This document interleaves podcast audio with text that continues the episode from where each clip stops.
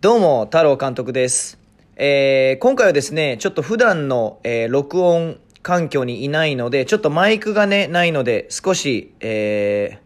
音の質は下がってしまいますけども、雑音とか入ってしまったらすいません。えー、ただね、できるだけ早く皆さんに21.2の解説を届けたいので、えー、まあ、この感じでお届けさせてもらいます。ワークアウト21.2は、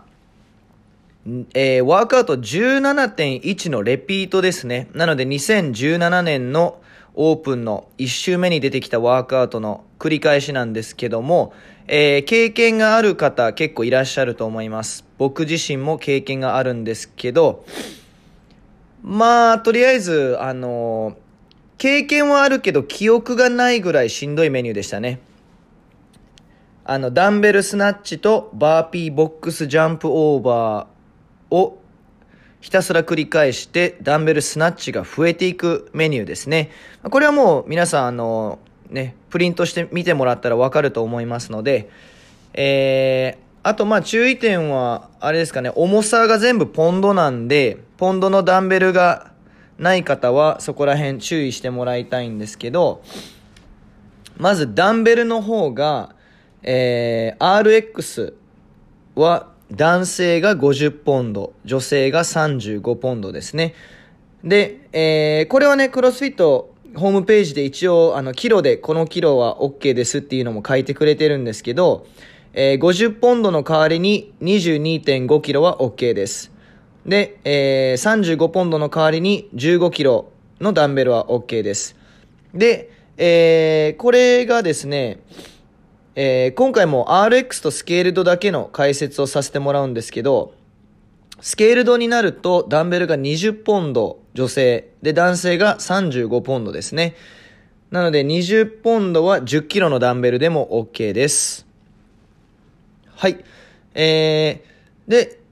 そうですね。まあ、ワークアウト内容としては、えー、至ってシンプルなんですけど、ムーブメントスタンダードね、えー今から話していきます。なので、まず、RX からいきますね。ダンベルスナッチは、えーまずダンベルが完全に、えー床に置いてある状態からスタートですね。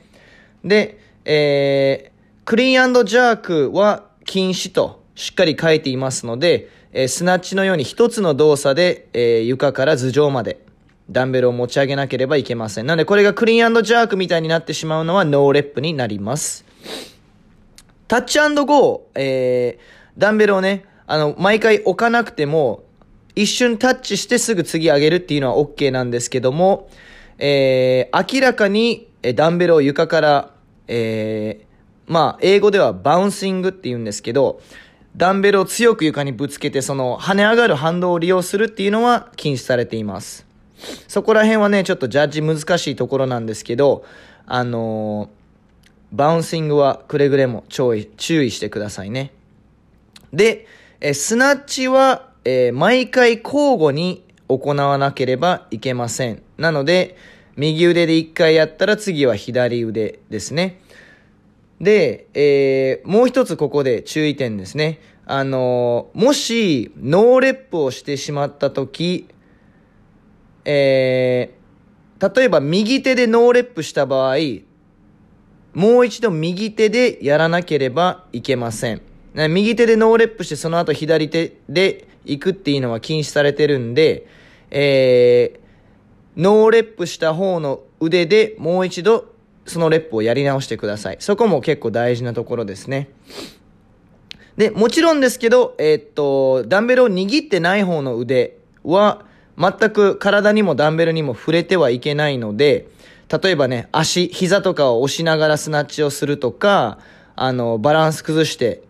空いてる手でダンベルを支えるとかは、もちろんノーレップになります。なので、ダンベルにも体にも触れてはいけないので、そこ気をつけてくださいね、皆さん。で、トップポジションではもう腕、肩、股関節、膝全部ロックアウトされた状態ですね。えー、はい。なので床から頭上にダンベルを持っていって完全に全身をロックアウトした状態進展した状態で1とカウントされます。えー、で、ここでもう一つポイントですね。あの、スプリットスナッチは許可されてます。OK です、ルール上。なので、えー、スプリットスナッチをされる場合、あの、必ず両足を揃えてからダンベルを下げないとノーレップになるので、そこも気をつけましょうね。スプリットスナッチは普段から練習していない方はあまりおすすめしません。あの、まあ、今回ね、もしその、たっぷりスプリットスナッチを練習してから臨める方は練習した方がいいかもしれないんですけど、ぶっつけ本番でスプリットスナッチは絶対おかしくなるんで、えー、僕はお勧めしません。で、えー、もう一つ注意点は、えー、っと、自分がこのワークアウトをやってる最中、他人にダンベル、例えばダンベルがちょっと転がっていったりした時に、他人がそのダンベルをまた元の位置に直すとかはダメですね。なので、ジャッジの人も、えー、サポートしてくれてるね、コーチとか応援してくれてる仲間の方は、えー、ダンベルを触らないようにくれぐれも気をつけてください。バーピーボックスジャンプオーバーの方ですね。バーピーボックスジャンプオーバーは、えー、まずね、これ線をね、床にテープで線を引かなきゃいけないんですけども、えー、これどこに書いてるんだ？えー、っと、ん？書いてるかこれ？とにかく、あの、線の長さとかはこれ書いてないように見えるんですけど、もし僕がね、見逃してたら誰かコメントとかで、えー、修正お願いします。その床にテープを使って、えー、直線をね、また線をかあの、床に貼らなければいけないんですけど、で、ボックスはこの線の真上に置いてもらわなければいけません。なので線の長さは決まってないようですけども、その選手の、その選手がね、バーピーで伏せた時に、しっかりその選手の足元までテープが来るように、あの、長めに取っといてもらった方が絶対いいですね。そこら辺はね、あの、めんどくさいからって短めのテープ貼って損したくないんでね。なので、テープで直線を床に作って、その真ん中に、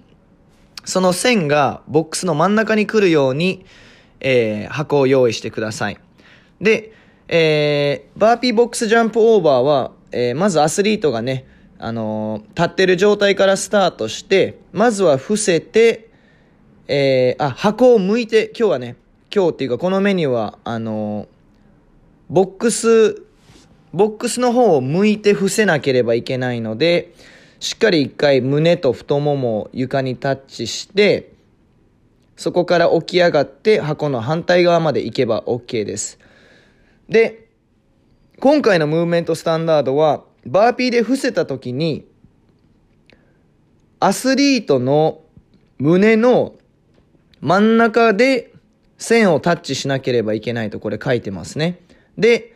えー、足と手は、えー、線をまたぐように、えー、左手左足は線の左側、右手右足は線の右側でなければいけないと書いていますね。で、え、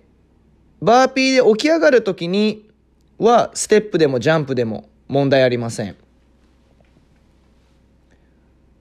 で、ジャンプ、ボックスをジャンプで超えるときは必ず両足同時で飛ばなければいけません。で、えー、アスリートの足以外はボックスに触れてはいけません。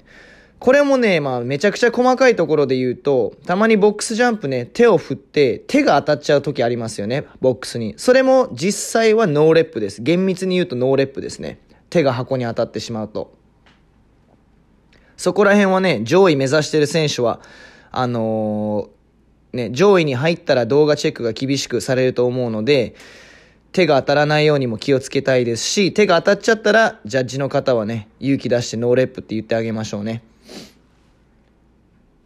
で、えー、両足で飛んで箱に着地してから反対側に降りるときは、えー、ジャンプでもステップで降りても大丈夫です。さらに、完全にボックスを飛び越えるのも OK です。ただその場合、両足が箱の上の面を越えなければいけません。だからその飛び箱みたいに足が横にまたいでしまうのはなしですね。で、えー、両足で完全に飛び越える場合は、反対側も両足で着地しなければいけないと書いてますね。まあ、これはね、さすがにボックスを完全に飛び越えるってぜあの、めちゃくちゃエネルギー消費して、かなり非効率的なんで、ボックスを完全に飛び越えるのはお勧めしません。そんなに時間もセーブできないし。なんで基本的にね、綺麗にちゃんと両足で飛んで、箱の上に乗って反対側に降りることをお勧めします。ただ、えー、普通のボックスジャンプと違って、えー、箱の上で、えー、完全に、え膝と股関節を伸ばさなければいけないという条件は、この種目ないです。なので、えボックスを飛び越えるときに、まあ、うさぎ跳びというか、あの、一瞬両足でね、上の面タッチして反対に降りるとかは全然ありです。で、ボックスの上で回転しながらとかもありですね。OK。そんなところですかね。えー、で、スケールドのムーブメントスタンダードどれあれ？あ、ないか。あの、スケールドは、ん？ちょっと待ってよ。ちょっと待ってくださいね。これどうなってんだ？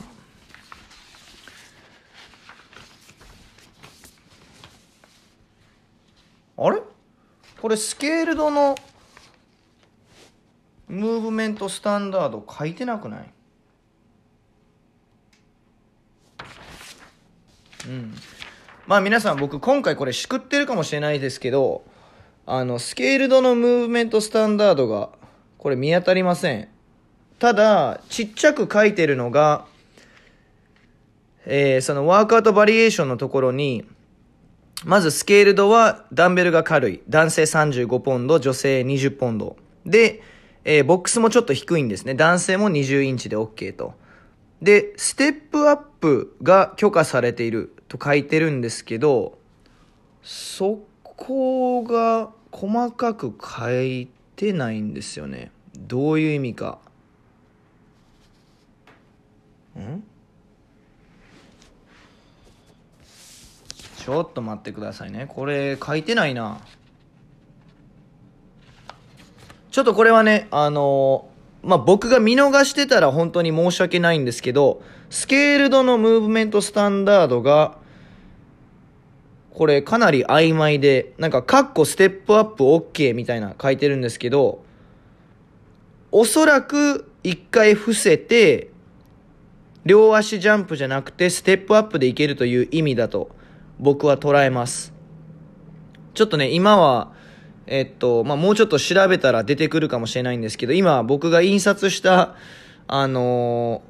ー、ホームページに載ってる RX とスケールドのルール説明にはここ詳しく書いてないです。ちょっとね、確認してまた追って、あのー、情報を提供できたらと思います。うん。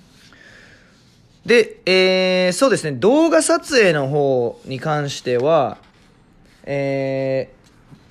ー、まあ、いつも通り、その、アスリートがね、あのー、常に見えるように、で、すべての動作が完全に映るように、で、あのー、ダンベルのね、重さとボックスの高さは最初にまた証明しとかなきゃいけないですね。あのー、最初に重さとボックスの高さが証明できるように撮影しといて、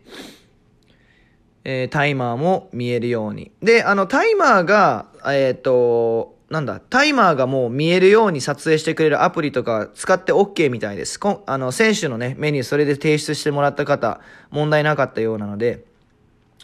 無理してジムのタイマーを、えー、あの、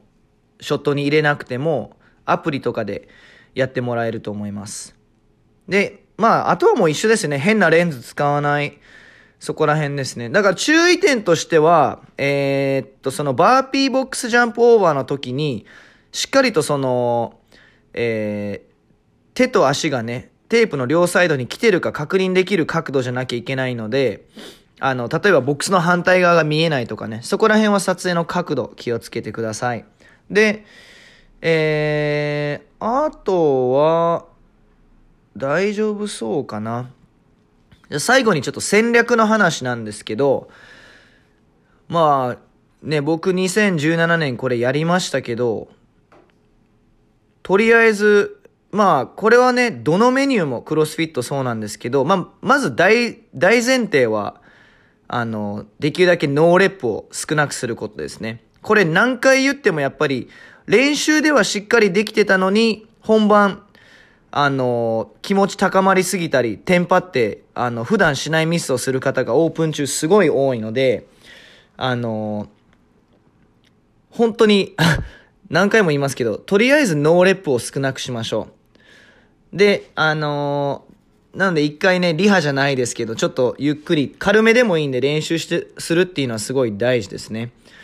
ダンベルスナッチもね、手で持ち替えるテクニックとかね、いろいろありますけど、えー、そうだなダンベル、うん、ぼ、僕個人的な意見ですけど、あの、まあ、ダンベルをね、例えば、あの、ロックアウトしてダンベルを下げるときに手で持ち替えると。で、床タッチしてそのまま、あの、タッチゴーで行くっていうのはいいと思うんですけど、この回、なんだろうな、そんなに僕それで時間稼げると思わないんですよね。あのほんまに上級者はそこで時間ね、やっぱり回数が多いので、あの、1回するのにね、0.1秒差があっても、それが結構大きくなってくる可能性もあるんですけど、ただ、えー、うん。一回一回床に置いて反対の手で上げるっていうテクニックを使っても、さほどタイムは変わらないと思います。で、どっちかっていうと、あの、手をね、握り替えるのを焦りすぎて、落として足の指骨折とか、